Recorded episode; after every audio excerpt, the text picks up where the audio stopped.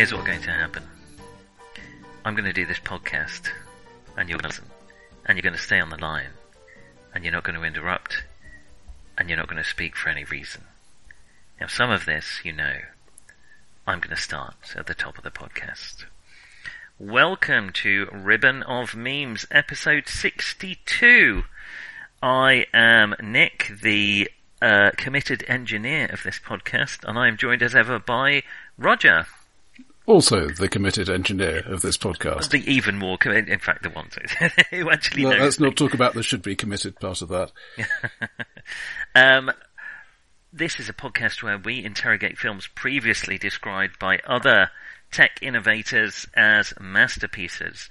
Um, year by year, we are in 2004. And we are discussing the cheap as chips um, Shane Carruth film Primer. Yeah, reported budget of $7,000, which is even less than El Mariachi. it is about the cost of a second-hand car, which is, um, it's got to be the cheapest film we've watched so far.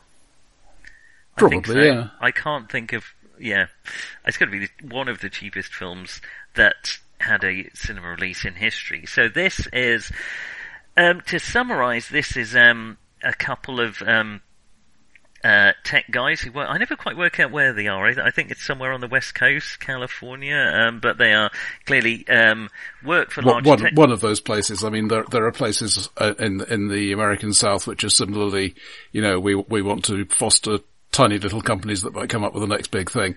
Yes, and this I, I think it was filmed around Dallas, which is probably roughly where it's set as well. Um, yeah. But it's um, a, uh, a, a small tech company and a couple of um, engineers who, while trying, as far as I can tell, to work out a way of affecting the weight of an object, accidentally discover a method of time travel.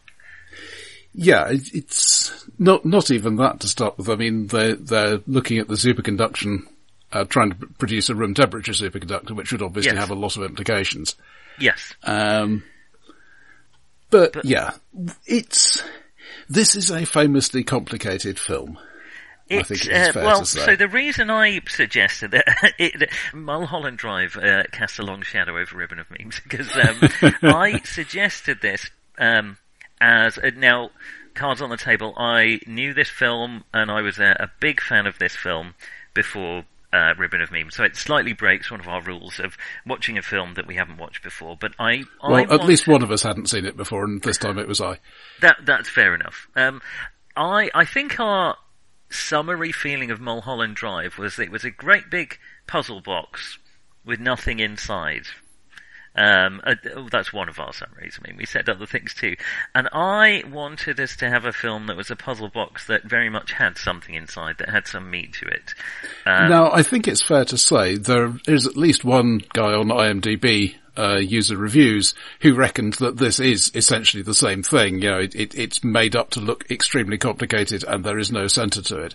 I don't agree, and we'll talk about why we don't agree. But let's Yes. let's just say that you know we we tr- we try to remain at least mildly humble exactly, yes, well, that, on this that was- channel that we utterly control. uh, we're going to have some uh, at least faux humility. Um, uh, so, uh, what uh, is interesting about Primer, aside from its absolute cheapness, is um, that it. Um, what I like about well, okay, I, I'm I'm, I'm going to get too carried away because I'm going to gush about Primer, but um, it's. Uh, I, I've sort of stopped fairly early on in the in the summary about, um, and again, spoilers abound, um, uh, as ever with our podcast. I stopped fairly early in the summary because quite after about after time travel is discovered, um, there's some playing with the implications of it, and then quite quickly, the film and the characters descend into great confusion um, as, as to what is going on and what has happened and why this is happening. Um, and there are points in the char- in, in the film where the characters realise there is no way they can possibly understand why this thing would happen, and that terrifies them as engineers. And um, that appeals to me greatly in the sense that basically what it sort of implies is that the human brain is just not really capable of dealing with the implications of the loss of cause and effect. Um, and, and the film gets very confusing and yet I do feel there is an explanation that makes sense.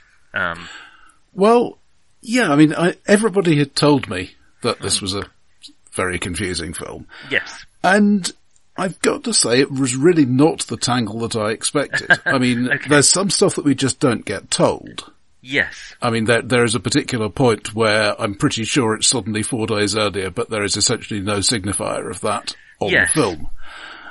But, you know, in terms of what we do get, I think we, it, it makes as much sense as it can make, bearing in mind that one of the points is that causality is breaking down and things are stopping making sense. Yes, yes. And another another point of confusion. Yes, one is that things happen not only uh, with the characters not understanding how it happened, but also understanding there is no possible way they can ever understand how it would happen.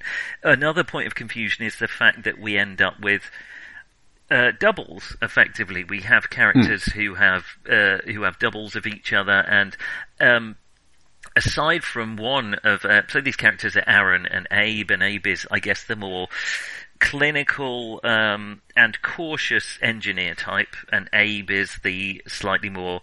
Again, these are well drawn characters, so I'm, Uh, of- you, you just said Abe twice. I feel I should. Oh, sorry. So Aaron is the uh, well, the, this is a confusing film. Aaron is the um, the more impulsive, um, and uh, again, I'm exaggerating because these characters are. We'll talk about the the way they're characterized and the way they're filmed. Um, but aside from one of the Aarons, um, who is who basically characterized by wearing a hoodie, so you can tell which one he is, the others are. There's really at any given point in the film, it is very hard to tell which one, unless you have sat down and worked out which Aaron and which Abe are being involved at any particular point. Um, Sure. And that's one of the sources of confusion as well. And I imagine giving them names that start with the same letter doesn't help. You'd think they'd at least be Aaron and Bill, so you can do a, a classic AB physics effect. Um, okay, so what were your? So this is, a, as we've said, a very cheap film. Uh, I mean, I've I've spent more than this in one go uh, and not produced a work of um, work of film like this. Um, uh, what was your initial impression? Does this fe- feel like a cheap film? Um, there are places where it does. Um, the the point where uh, they're, they're getting some custom components made, and this is obviously, yeah, this is a light industrial facility where where one of our, one of my friends works, and we got we got to film in it for five minutes. Yes, I Things mean we like should that. say. but so- on the other hand, it it is supposed to be a light industrial facility where one of their friends works, so it looks very authentic. Yes, I mean this is a milieu of um, uh, middle class houses, parking lots, and um, industrial estates. Um, so it, Yeah, the- I mean, it's very easy for a, for a small budget film to outrun its budget just by trying to make stuff look better. But Hmm. since they had available, you know, the, the story is set in the sort of place they had available. So, yeah, you, there, there's lots, you, you know the way a, a cheap science fiction film will, will often say, oh, this is the inside of a spaceship or something, Yeah. and you've got three things. Because that was all they could afford to put on the wall. Plan Nine from Outer Space. Uh, Yeah, but also silent running. Um, yes, yeah, And here we say, okay, well, you know, this this is the inside of our workshop. This is the inside of a storage unit, whatever. It all looks authentic because it is authentic. these people work in a garage for the most part. Um, Yeah, because you know famously that's how a lot of tech innovation tech innovations came about. Um, uh, I'd also, uh, you know, one of the other savings is these are by and large not actors. Shane Carruth is the uh, who plays Aaron. Uh, wrote the film. He he is um cinematographer, editor, yes etc. uh, sound mixer. Um, he, basically, basically, it's his film. Um, and then his friends and family, for the most part, play the rest of the characters. Um, I don't, I haven't really looked into the character who plays Abe, but I don't think he was a professional actor before. Hmm. Now, as I understand it, one of the reasons that Shane Carruth did that, um, aside from uh, money, was that he struggled to find actors that could talk technical in in a technical way in the way that techies talk to each other. Um, Hmm. And I've got to say that does feel very authentic. Now, you may have been around more of these people than I have, but it feels very authentic to me. I mean, they're just throwing around acronyms and con- physics and engineering concepts and uh, in no way attempting to explain what they're talking about. Um, But in a very mundane, workmanlike way that just feels very real to me. Uh, just to come back, uh, David Sullivan, who who plays Abe, uh, has been in a bunch of stuff since this. This is his first acting role. Okay, okay. So I don't know if he was a friend or family, but it, it, it was his breakout role then. Well, it was his first role, so. Well, yeah, right, yeah. um, Uh, and ba- basically, when when Primer was a success, minor spoiler, uh, he, he decided I, I actually quite like doing this. I'm going to move to Los Angeles and and be an actual full time actor. So Yes. fair enough. Well, good luck to you, because that's, that's, that doesn't look like a, um, a, a fun way to spend your life. But I'm glad he's got more work off the back of it. Um, so yes, I was talking about the, the fact that these techies talk like actual engineers talk. Is that fair to say? I mean, you know these. Yeah, um, they're not always sympathetic, but I've met people like this. I've been people like this. yes. Um, the, in particular, the shorthand, because, you know, in, in, in a standard bit of filmed dialogue, you have the as you know Bob scene, you know, so say, right, Yes. now we, we say, e- even if it's done competently, it might be something like, right, we've, we've got to get this superconductor working in the next two weeks or we're going to run out of cash or something like that. Yes. And they, they never say that because No. the characters all know it. Yes. And they Uh, all, none of them need shorthand or none of them need basic engineering or even advanced engineering complex ex- concepts explaining. Um, I mean, as a science fiction fan and general physics fan, I do know what a Feynman diagram is and what it looks like, and I, and I know what they're talking about there. So th- this Yes. is not a new concept for me, and I'm sure this helps. Uh, I mean, there is there's uh, the the closest it comes to an exposition is when they understand that what they've created is a time machine, and then we have Aaron actually writes it down and and and tries to understand that if you spend X amount of time in here. And if you have a sentient being that actually can choose which entrance to go out of, then you may be able to emerge four hours earlier or whatever than four hours later. Um, and I, it, it is, I, I thought that scene was well done. It didn't feel dumbed down, and I, I think you kind of believe it can because Aaron is uh, struggling with the enormity of the concept. But none of them ever quite say time travel or explain it in quite that way. Yeah. Um, so I think it was, uh, you know, the exposition. Uh, it, I, it certainly didn't lose me at that point. The film. Um, I mean, I, I am not uh, your level of intelligence, so it, it took me uh, a number of watches to really understand what was happening. here. Well, but I, I, I liked it from the outset. I think the thing is, I mean, I, I had not read a plot synopsis, but I did have at least a vague idea of what I was getting going in, so Yes. that's a, that certainly helped as well. I mean, the, there are definite practical difficulties. Um, you, you will not, you never actually see somebody actually, you know, you see them getting into the box or getting out of the box. Yes. You never see what you might call the time travel happening No. and you know, consider you, know, you you are getting into a box and it is about to send you back in time. Yes. Is there a body of you in that box, brackets going back in time, that you merge, but you see it going forwards in time, that you merge with? You know, do you lie down into it? Um, Feynman points out that this would in fact be antimatter, so that could be a bit embarrassing. Well, that, that's the problem, isn't it? Yeah, you uh, they they make sure they clear out of the way and they set these machines on a timer because the last thing they want to be around do is be around when they turn the box on because effectively that is the moment that the time traveler emerges from the box at that exact moment. Yeah, but the, the problem is, to, to me at Yes. least, that your, your own body Yes. Yeah, uh, when, when you arrive in the past, your, your own body is going forwards Yes. because it just came backwards. You've and you to have to separate yourself you from it. Going backwards and one version of you going forwards. Um, Yeah. uh, and and that yes. That, that feels if it's not quite as fully worked as it might be, but I, I mean, it's Yeah. not because you know, frankly, time travel doesn't work as far as we understand it with physics, and so uh, as far as the concept of time travel works, yes, there, there are. Um, because I want to talk in, in some way. Because what I like about this film, though, is it encourages that kind of because it because it is um, realistically or at least believably done to the point where you've really, or it really triggers my geekness to really pick out, well, how, where wouldn't that work? And I, I have hmm. some problems with the concept of how paradox works or appears to work in the film. Um, but I have to say it's probably one of the best thought out.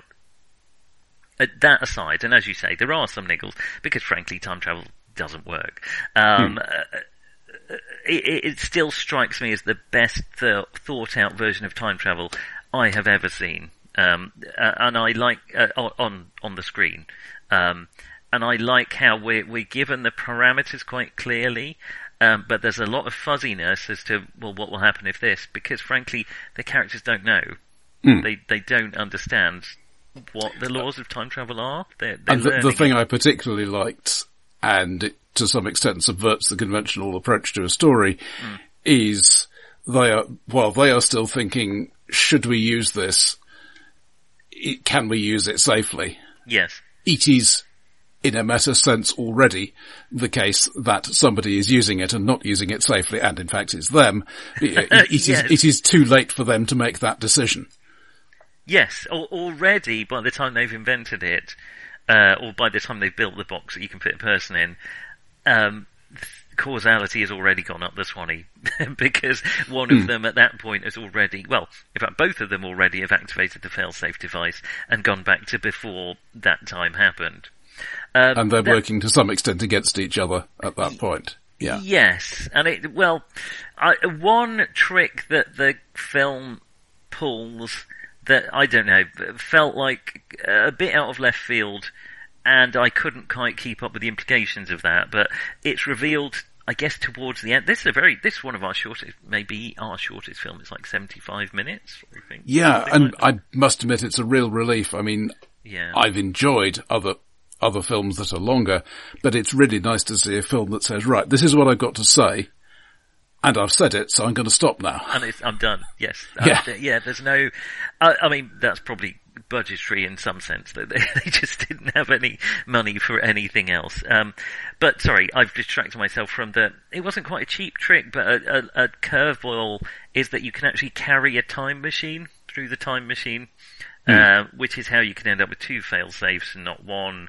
Um, uh, I found that a, a slightly mind blowing concept that was that was like that was sort of thrown away in a in a over in a narration at the beginning uh, halfway through the film that hmm. it, that I, that's when it once that happens that's when it really starts to get confusing for me because then I struggle to think wait well which box did he get into and where did that was that a fake box then? Was that not the actual failsafe?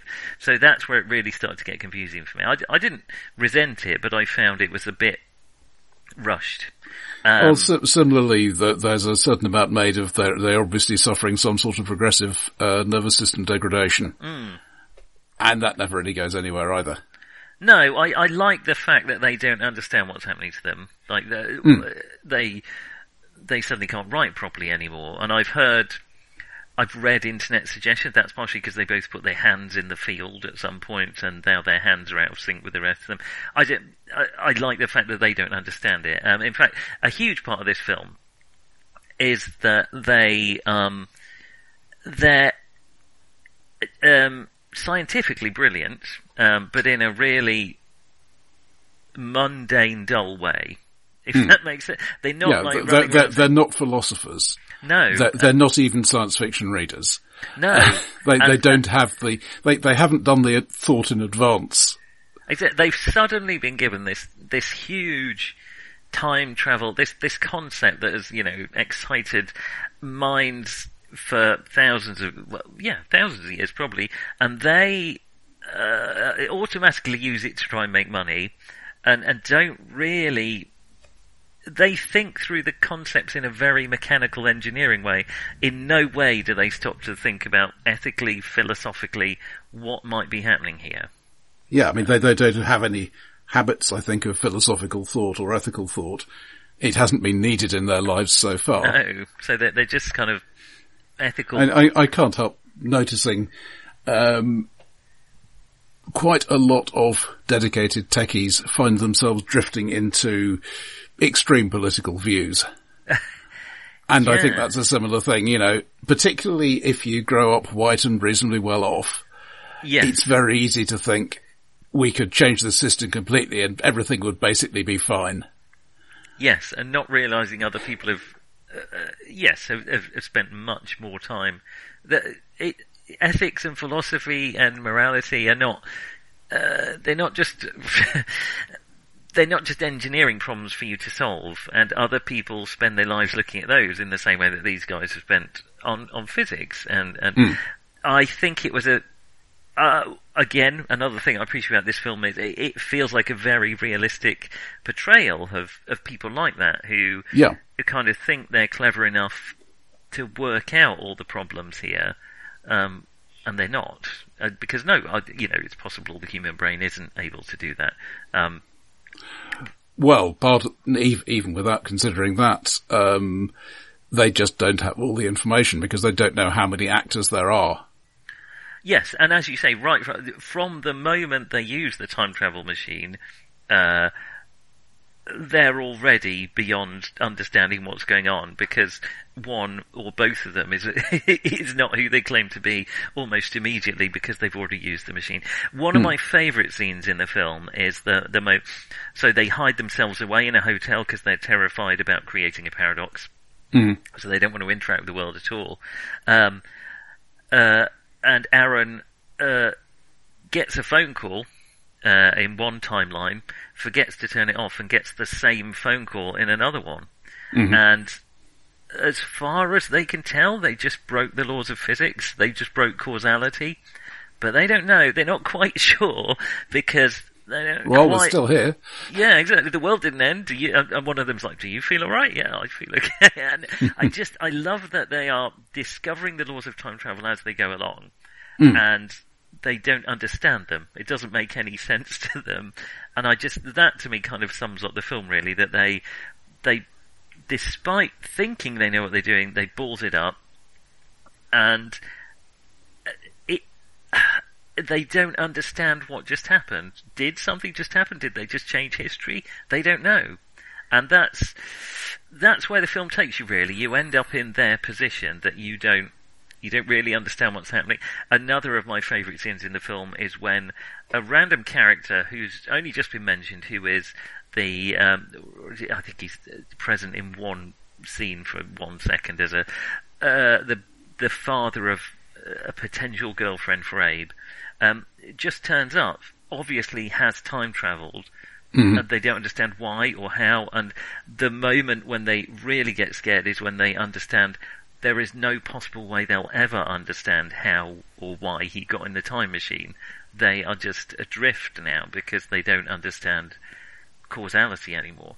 And so they're at a point where uh, things can happen from the future that will no longer happen and they'll never understand how they happened in the first place. I think that the key dis- distinction for me is that this is not David Lynch in Mulholland Drive saying, I know what's going on and, and you, ca- you can't work it out, ha ha.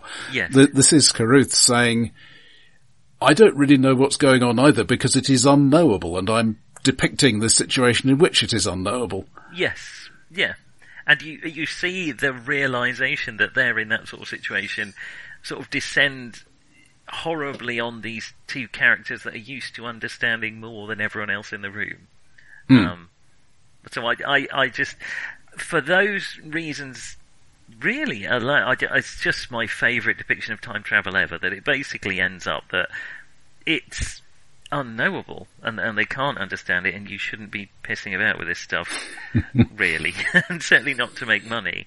It's it's like where do I Uh, it is nice to see we, in spite of the fact that these guys do some, um, existentially horrible things, they're not, they're not villains. Um, and we don't have villains and that's really nice to see. I mean, it, it would be very cliched to have, you know, the third partner who says, hey, we can make a lot of profit for the company off this and, and is all about the profits and hang everything else, but they're not doing that. No, Yeah, they- they've got, they've got a bit of greed, but they're not entirely greedy. They've got a bit of ethics, but they're not entirely ethical and so on. Exactly. Yeah, they don't think they're doing anything wrong, and are they? It's it's it's not even entirely clear, really. They're just I mean, they're messing with the fabric of space and time, but they, they, uh, Uh, they are you familiar with, I think it's Niven's law of time travel? uh, I should be. I'm sure I'll recognise it when you say it. The basic, basic idea is if time travel is possible and if changing the past is possible, then no time machine will ever be invented because at some point the past will be changed to a state in which no time machine was ever invented. Which is what, again, what they try to do here, or at least what Abe tries to do here. Um, yeah, okay, well that makes sense, yes. Um, but it does seem that the past is malleable in some way. Um, so, yes, where it really gets confusing, uh, one of my issues with the film um, is that I do feel, despite all that, despite a huge amount of admiration for it, um, I f- do feel the film is is needlessly confusing at points. Um, we are given very little information at all about the party and what happens and why it becomes very important, despite the dangers, to try and change what happens there. And I, I, I was left a bit confused, given that uh, particularly has become extremely worried and has used his failsafe device. Um, and then meets Aaron, who has also used a kind of backup failsafe. Um, why then it becomes a kind of mission for them to, to do this perfect rescue at a party that we we're given very little information about and don't quite understand it. Did you? I, I think we don't get information about how it went before they started screwing with it. Uh, Yes. in And, uh, part, that's because partly that future deliberate. no longer exists. Yes, exactly. And I think we found out about it the same time Abe does, where his, his, his colleagues just come in and go, uh, "Where's Hero?" And he's like, "Who's what? Who's Hero?" Um, so I didn't mind that so much, but there comes a there comes a point where they're discussing fixing this party, and I'm not sure why Abe has agreed to it, Hmm.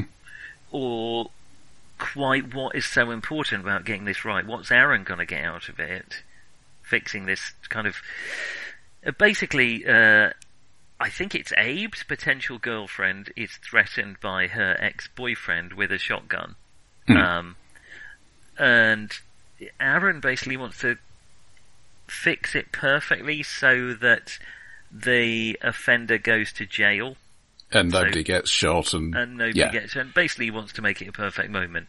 And I do feel it's not entirely clear to me, or scared as they are, or, or certainly as Abe is, Hmm. of the implications of time travel, why he agrees to sort of mess about in this sort of way. Yeah, that's fair. So I, I did find that perhaps needlessly. I, I, I feel there's points in the film where, where, I mean, I think the idea of the film is to make us feel as confused as the characters do.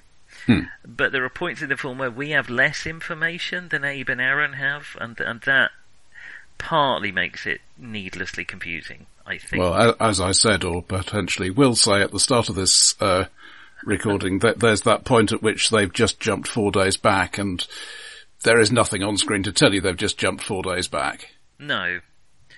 which I, think is a shame.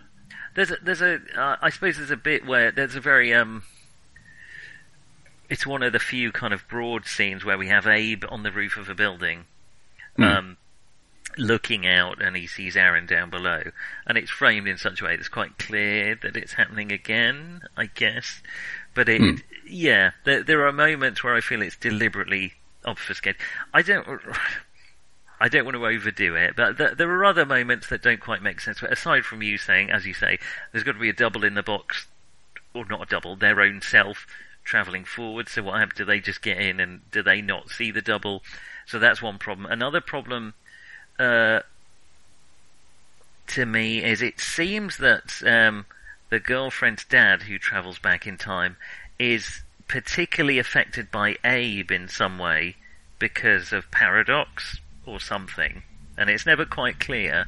But Abe is perfectly able to knock his own self out without paradox, and I didn't quite understand uh, quite what Hmm. was going on there. The, the, be- the way I was seeing it was that it was meant to be implied that he, he had got significantly closer to himself for a longer period, or something of that sort. Right. Okay. I mean, they, the, the the way I see it, that that's what's that is what's causing the nerve damage. It's you know the extended proximity, not any specific action. I see. Okay. Yes. Um, that said, you know, the film doesn't say. I agree. No, but I appreciate that. I kind of trust the film to have some lore underneath it. And, and this is, as we've said a few times now, the principal difference with Mulholland Drive that I do. I, I want to understand this film and I want to open the puzzle up because I, it feels like there is a puzzle there to understand. And that's, Well, there, there's a core that one can understand. Um, Yes. With, without necessarily having all the details, and then then you can add stuff to that, and and I, I feel the core is understandable. Yes, I, I agree. And the, to extent the rest is unknowable, there's an explanation for that too. Um, that it just isn't Yeah. knowable. Uh, my my other what was my other problem with it is that well this is a practical problem, right? They both go back in time. They use the fail-safe device, so now there's they've got the original Aaron and Abe that they need to incapacitate for four days. So the original Aaron, as far as I can tell, is locked in the loft for four days. Uh, how does he not get out of that sooner? I didn't know what kind of drug has he been given. Uh, they do they do talk about um, ways of keeping people unconscious earlier when they're when they're talking about how how do you do the travel in the first place. Do you know, just as I was saying that, I was thinking they do mention that there is this thing that keeps you in a state of suspended animation. Um, I'm not sure, is that, I, I haven't looked into that drug, I'm not aware of any drug that does that personally, but Well, the the real problem is that e- even in a, even in a very deep sleep or a coma, you still have to have fluids going in and out. you have essential water losses, which are not, um, uh, but I suppose four days you could probably cope. Um, but I suppose my point, well, You, you'd, my- you'd want a drip, I feel. My And- issue and, uh, there is is yeah. not so much how did they get it's why are they so nonchalant about um, being sure that they won't be discovered for four days Hmm. when their double could escape at any point. And Abe's double is just locked in a bath, as far as I can tell. I they they uh, it's slightly glossed over, but I didn't quite. And they're Yeah, I, I feel this is the film not telling us stuff rather than anything Yes, else, again, which is not ideal. that kind of plot hole where I trust the film to have thought about it, or I trust Shane Carruth to have thought about it. My uh, again, well, I guess see this is uh, I, I like. Well, I mean that that is a point that what we do get, um, for me at least, is, is something that says, yeah, you can you can actually trust this guy because you you've seen things that he has thought about. he has thought about and explained, and so yeah, and Where, so where, whereas with Mulholland Drive, it's mystery, mystery, mystery right from the start. I mean, the first half of this film is frankly pretty straightforward. It is, yeah, yeah. Well, uh, uh, and there's a long-winded explanation of uh, quite. When I say I so I watched this film twice for this podcast, but I didn't watch it twice entirely. I started about forty minutes in the second Hmm. time, so it's only twenty-five minutes second time. Um, yes, you're right. The, the first half is all well done and well explained, um, and where it gets confusing, it it makes sense. where it's I mean, really, uh, when the failsafe box appears for the first time, that is where things start getting, ooh, yeah, okay. yeah, yeah. um, yeah. Well, I, again, I said I'd wax. I, I have got, I have had some problems with the film, but not, um, not huge ones. And as you say, we, we, we kind of trust the the film. We appreciate it's a short film. It doesn't look cheap to me. Um, it looks Well, there, there were, on, on a technical note, I mean, it, it was shot on 16mm and then blown up to 35 for distribution. And I did feel that, you know, sometimes the focus wasn't entirely great. Uh, sometimes the audio was a bit muddy. Yeah, Yes. the, these are technical things that you can solve largely with money or by knowing exactly what you're doing. Well, I watch almost every film nowadays with subtitles on, uh, because, you know, sound design is not what it used to be for a number of reasons, um, which you can read on uh, Flick Philosopher's website. Um, it links to it um, at some point. Uh, but, but consequently, I find a lot of film, uh, a lot of audio is mumbled, and I, I don't quite understand it. So that that that is never a Th- But this was not the case in 2004. No, that, not that's to the same extent. point. But it's one of the film. It, it is actually between that and The Wire, which I must have been watching around about the same time. I must say, these are the two films that made me, uh, or the, the two pieces of uh, entertainment, which made me um, watch films with subtitles on because Hmm. yes, I agree, it is a bit muddied and mumbled. And because as a viewer you're desperate to understand what's going on, you really want to hear Yeah. everything they say. And This is true. yeah, Uh, I was reminded though, um, remembering Goodfellas, uh, where there's that scene towards the end where he's talking to, you know, the, the cop who can get him out of all this. yes, And we, we both, I think, got the impression that suddenly this is a guy of a different sort. You know, he is an, he is a, he is a real person, not an actor. yes, and it turned out he was a real person, not an actor. Yeah. Um, and that is the thing that never happened here. I mean, as, as you say, most of these people are not actors or were not actors at the time. Yes. And so it, th- so there's never that contrast. They, there's never that feeling of, you know, here is the star and there are the extras. Yeah, and I they, think they all seem like basically real people. Yeah, and I, it's hard, you know. Uh, that's a. I I think to some extent that's because um, yeah, if he if there had been a name actor part of this, um, it may have been more successful. Though, I mean, I think it made like half a million um, from a budget of seven grand. Yeah. It, it, was, and it got a lot of awards and it got a lot of, um, offers for, uh, Shane Carruth. Yes, who then went on. So I, on the strength of this, sorry, I've distracted. I went and then to watch Looper because he was um, a consultant on the time travel of Looper. Yeah, And- maybe, though, though the stuff he, stuff he suggested apparently didn't actually get filmed. I'm not surprised because Looper makes zero fucking sense whatsoever. um, I suppose I appreciate Looper. Sorry, we're not discussing Looper. It lays down the laws of time travel, and though they make no sense whatsoever, um, it does stay true to them. But yeah, I, I, ca- I can imagine the the guy who wrote this looking at that and being like, "What?" Um, I have, uh, on the strength of being a fan of Primer, I tracked down Shane Carruth's other feature, which is Upstream Color um, which was hard to get. I must say, it took, took me a long time to order the DVD from the states. Um, uh, it has more of the problem of, I think, needless obfuscation, uh, and is more deliberately a puzzle, I think, even than Primer. Um, and while I appreciate it, I find it a less interesting puzzle. Um, and I, I started to resent the fact that it's deliberately a puzzle, um, I, I, which I, it's not really why I watch films, but I don't. I mean, it, it's probably a fairly hard sell for us to say that, well, uh, may- maybe less so for me, because, I mean, we, we've talked before, I enjoy detective stories, and part of yes, the enjoyment I get from that is there is a puzzle here which I get to try to solve before Yeah. the answer is given. Um, but that said, you know, I, I do want to be able to trust the author that there will be a solution.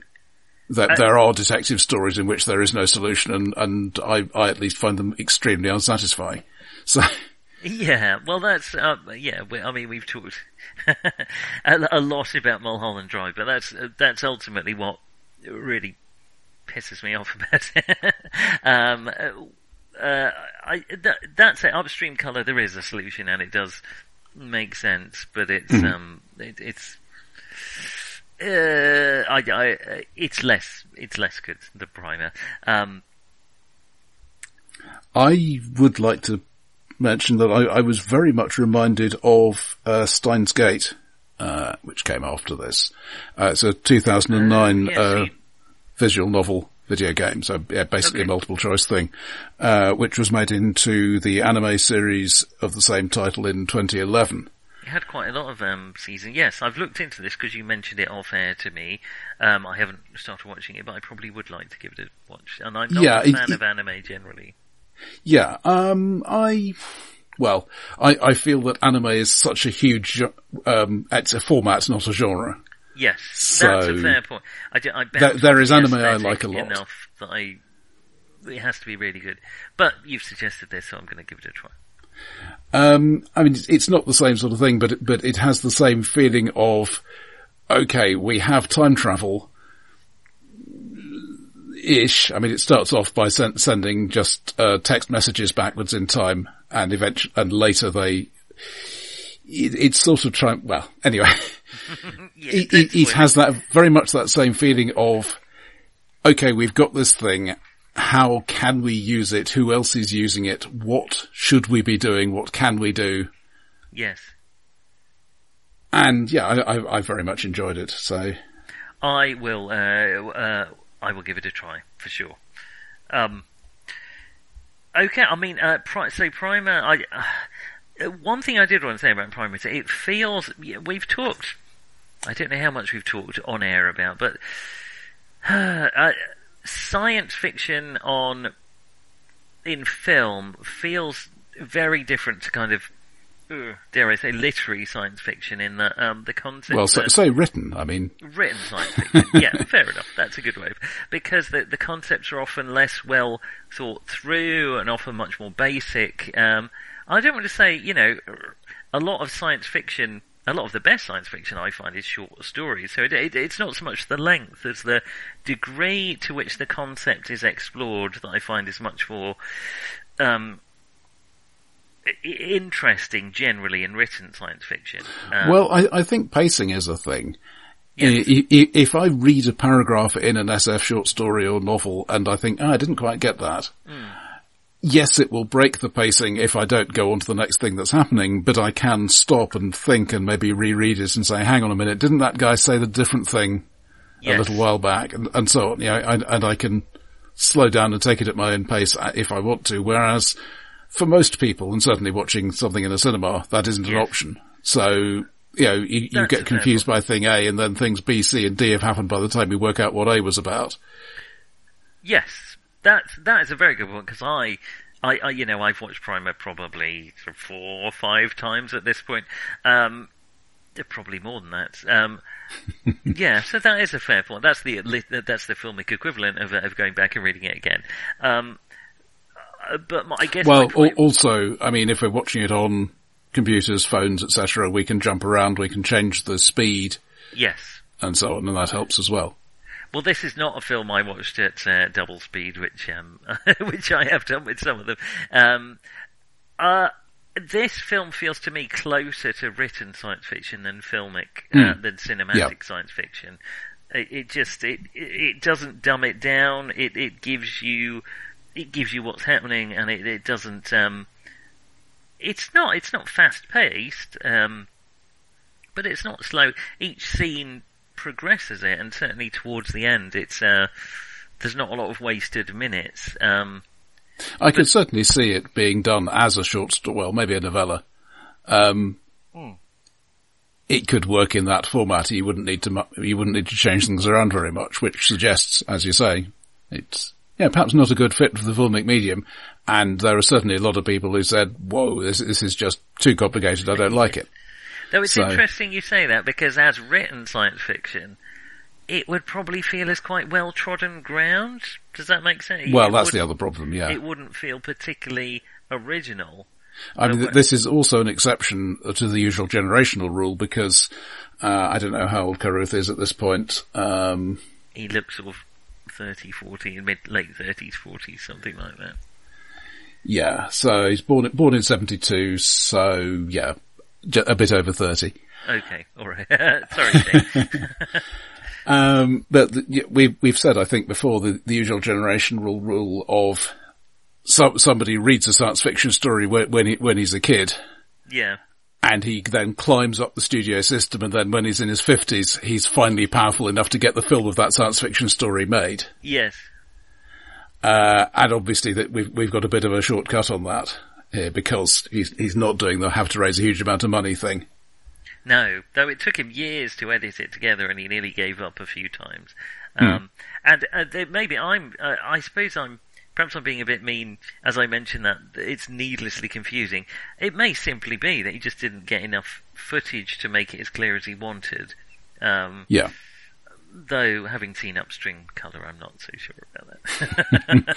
I, I think there is a certain amount of deliberately making it a puzzle more than is necessitated by the nature of the plot. Yeah, I, I feel that too, and I, I'm slightly irritated by that, but I will forgive it, because um, I like it a lot. I mean, I like the, mm. the character as the characters uh, are interesting and believable and as characterified as they need to be for the story and no more, really. That's my slight issue. They know if they use the failsafe device, that is the end, effectively the end of their life or their family life. Um, because they they're going to unless either they're going to kill the original, or they let them survive in blissful ignorance, and they have to then never talk to their family again. um, and they seem to do that for a pretty frivolous reason of this party. Sorry, I've distracted myself. Um, and I, I never quite believed why they did that. Uh, but there we are. Sorry, I, I, but I love sinking into the depths of this film. So I yeah, I very very much agree.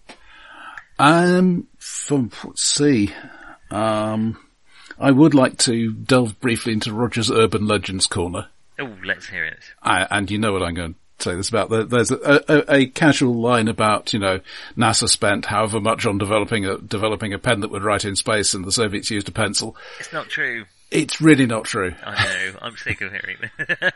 uh, we're both fans of the space program, and that is, I don't know why that became a myth about NASA, but it, it's just not. I mean, A, the space pen was developed by private industry, and both NASA and the Soviets were uh, using pencils and grease pencils and other things, but they got real problems. Flam- uh, graphite dust gets into things and, and causes short circuits. The wood catches fire. Yeah. yeah. But actually both NASA and the Soviets bought space pens once they became available. So, yeah. Yeah, I, I, yes, that's, uh, that's definitely worth debunking because from an otherwise very thoughtful film, yeah, that was disappointing to see. Um, right, well, um, is it a masterpiece? Is it a masterpiece? I think we've reached that point. I, will go first this time because I've laid my cards on the table already. Yes, I flipping love it. Um, it's a puzzle which um, I am sucked into. I will watch it again and again. I will still watch it again and again now. Um, I, for some reason, I find these unlikable, but characters kind of likable, and mm. I hmm. think it's because they're they're realistic and they're not the sort of characters that we've met and just don't want to know anything about. They're just they're people we sort of met and we know, and sometimes we've been those people. Um, and I think it is a great depiction of a monumentous scientific discovery in a realistic way, in that, that it's particularly so, the way it's a complete side effect from something else. Exactly, it's so bland and so kind of oh okay. I mean, it, it they try and play it up, like you just say, this is the most important thing any organism has ever encountered. But it's even that is so deadpan and black. It just feels like you know this is probably how it is for most scientific discoveries that it's a hmm. side effect and they don't quite understand. I so I I love the realism of it. I love the way it's explored, and I love what feels to me the the truism, I know your mileage may vary, but the truism that if we did invent time travel, we would almost immediately have almost no idea what was happening because it just wouldn't make any sense whatsoever. Um, so, and to do that for seven grand, it just is, is astonishing. And mm. this is a masterpiece to me, for sure. And I will agree. I mean, we, we're saying that there are things that we don't think are done perfectly. Uh, it is not the perfect film, uh, but that's not the standard here. Uh, no. I think it does it very well. It does it does a thing that is not often done, trying to do a genuinely complicated story yes. on film. Um, has it been widely imitated? Probably not. I mean, I guess Looper would be one thing that yeah, kind of follows on from it. feel like but... it has any connection to Primer than that. Sadly, it has not been as widely imitated as I would like. Um, I, I hmm. want to see more, uh, more written SF on on I don't know these kind of characters. I don't know. I don't know quite what I want, but more like this, please. yep, I, I, would go along with that. There we are. Uh, well done, Primer. We liked it. Uh, if you are gluttons for punishment, it, upstream color. Uh, if you can try it, it's it's good. I'd recommend it, but it's it's it's not quite primer levels of intrigue. And um, I don't know what Shane Carruth has done since then. Um, uh, he's, uh, let's see, he wrote, oh, let's see, it got complicated. Mm. Um, there was a, a, a project, A Topiary, um, in, in about 2009, 2010, and various people said, it's great, it's amazing, um, who had seen the script. I think, mm, yeah, by 2013 he's saying, it's the thing I wasted my whole life on. okay. Uh, th- there is apparently some vi- visual effects test footage of it uh, visible in upstream colour. Oh, really? Okay, I'll have to watch it again. I, I must say, I've So, only watched yeah. upstream colour once, which maybe 2014, 2015, he talks about the modern ocean, you know, based on international shipping, um, a whole bunch of big names attached to Star. 2018, ah, it's not going to happen anytime soon. Uh, 2020, he posts the entire script on Twitter. Okay, so uh, that's definitely not going to happen anytime soon. Uh, 2019, he says, I'm working on a massive thing and then I will leave film once that's done. And, yeah. So, And that's that's where we are. Okay, well, well, we'll wait and see. But if he ever does anything like Primer again, he will be worth watching. Hmm. So, what else is happening in 2004?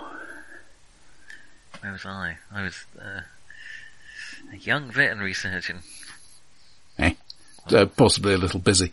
Yeah, Not, Didn't to mention completely exhausted. Well, let's see if I recognise any of this. Uh, so, um, at the Academy Awards, uh, the bit, the big winner this time is Million Dollar Baby. Um, Oh yeah, I've never seen it, but I know that. Uh, even I don't know if saying there's a twist is a spoiler, but there's some kind of twist, and I know it. So I've never felt the need to watch it. so that picked up, uh, picture, director, actress and supporting actor. Yeah, it d- didn't strike me as particularly to my taste, but yeah, uh, let's see, uh, Ray, so the Ray Charles biopic. Oh, Uh, okay. which is the the one that I think causes a lot of people to say, "Hang on, this Jamie Foxx guy, he can actually act." Okay, yeah, fair enough. I've never been a Um, huge fan of Jamie Foxx for some reason. So that that gets him Best Actor in one of the minors. Uh, the Aviator, uh, the Howard Hughes um, drama. It's directed by Scorsese, which is a strike against it for me, but it does have a great role by uh, Jude Law as Errol Flynn. So Oh, I didn't realise Errol Flynn was in it. I, I've always been put off by the uh, fairly mixed reviews, um, because Howard Hughes' story is fascinating, but I, I was never, never tempted, and maybe it was the Scorsese angle too. uh, that's so that got supporting actress and four um, minor awards. One one we did consider for this, um, which I still haven't seen, and I probably should at some point. Eternal Sunshine of the Spotless Mind. Oh, I like that. Um, I do like that. Kate Winslet is phenomenal. Uh, and Jim Carrey playing the straight role, uh, which, you know, Jim Carrey can act, exclamation mark, which, I, I find him insufferable when he's being comics. So yeah, I, you, I think you would be, well, I don't know, I've said that before. um, but he is Yeah, sometimes straight guy right. in this one. Um, Hmm. I, would recommend it, but it is, um, uh, is it Charlie Kaufman again? Yeah. Um, yeah, um, yeah, well, I like it. So. And the the other winner on the in the Big Six is uh, Sideways, sorry, Big Eight, uh, which gets adapted screenplay. Oh, is that the, the wine drinking one? Yeah, middle aged white men do a road trip. Yeah, I, I saw it. It's okay. I don't know why it, it got such huge acclaim, but it's all right. And uh, The Incredibles. Oh, now that's a good film. That's Gets one of two the of best minors. superhero films ever. So fair enough. I've not seen The Incredibles 2 though. I probably should, but Yeah. Uh, at the box office. Yeah. don't depress me. Ocean's 12. oh my god. Okay, well, we've talked about Steven Soderbergh, but um, ugh, there was an Ocean's 13 as well, wasn't there? Yeah, um, 12 is, is the slightly weird one. Yeah, let's, let's, let's go to Europe and then do weird hijinks. And Julia Roberts will play a parody of Julia Roberts. But unfortunately she's one of two women in the entire thing and the other one isn't there much either, so. You're not selling it, uh, not because of Julia. I, we really liked. In fact, the one thing I liked about uh, Mary Reilly was Julia Roberts. Um, but Yeah, uh, this, this is not one of her good roles. okay, enough. Uh, th- there's a re- review of that on my blog, but I was, yeah, didn't love it. okay, Um, number nine, Shark Tale. I believe, I don't know if there was a sequel to that. Um, probably that's an animated thing, isn't it? it is, it is animated, uh, d- Yeah. produced and distributed by DreamWorks. Okay, it's because we don't have DreamWorks Plus, we have Disney Plus in our house, so that's why I haven't watched it 180,000 times. Uh, but it does, it does in fact appear that there wasn't a sequel. Bloody hell! Uh, number eight, uh, Troy. Wolfgang Oh. Petersen do- Wolfgang, does. was that Wolfgang Petersen? Yeah. Now this uh, fell victim apparently to the same that one of our previous discussions, uh, Master and Commander did, that it was trying to be a historical epic when people didn't want historical epics no Hmm. more. I don't know that you could call Troy a historical epic personally, but there we go.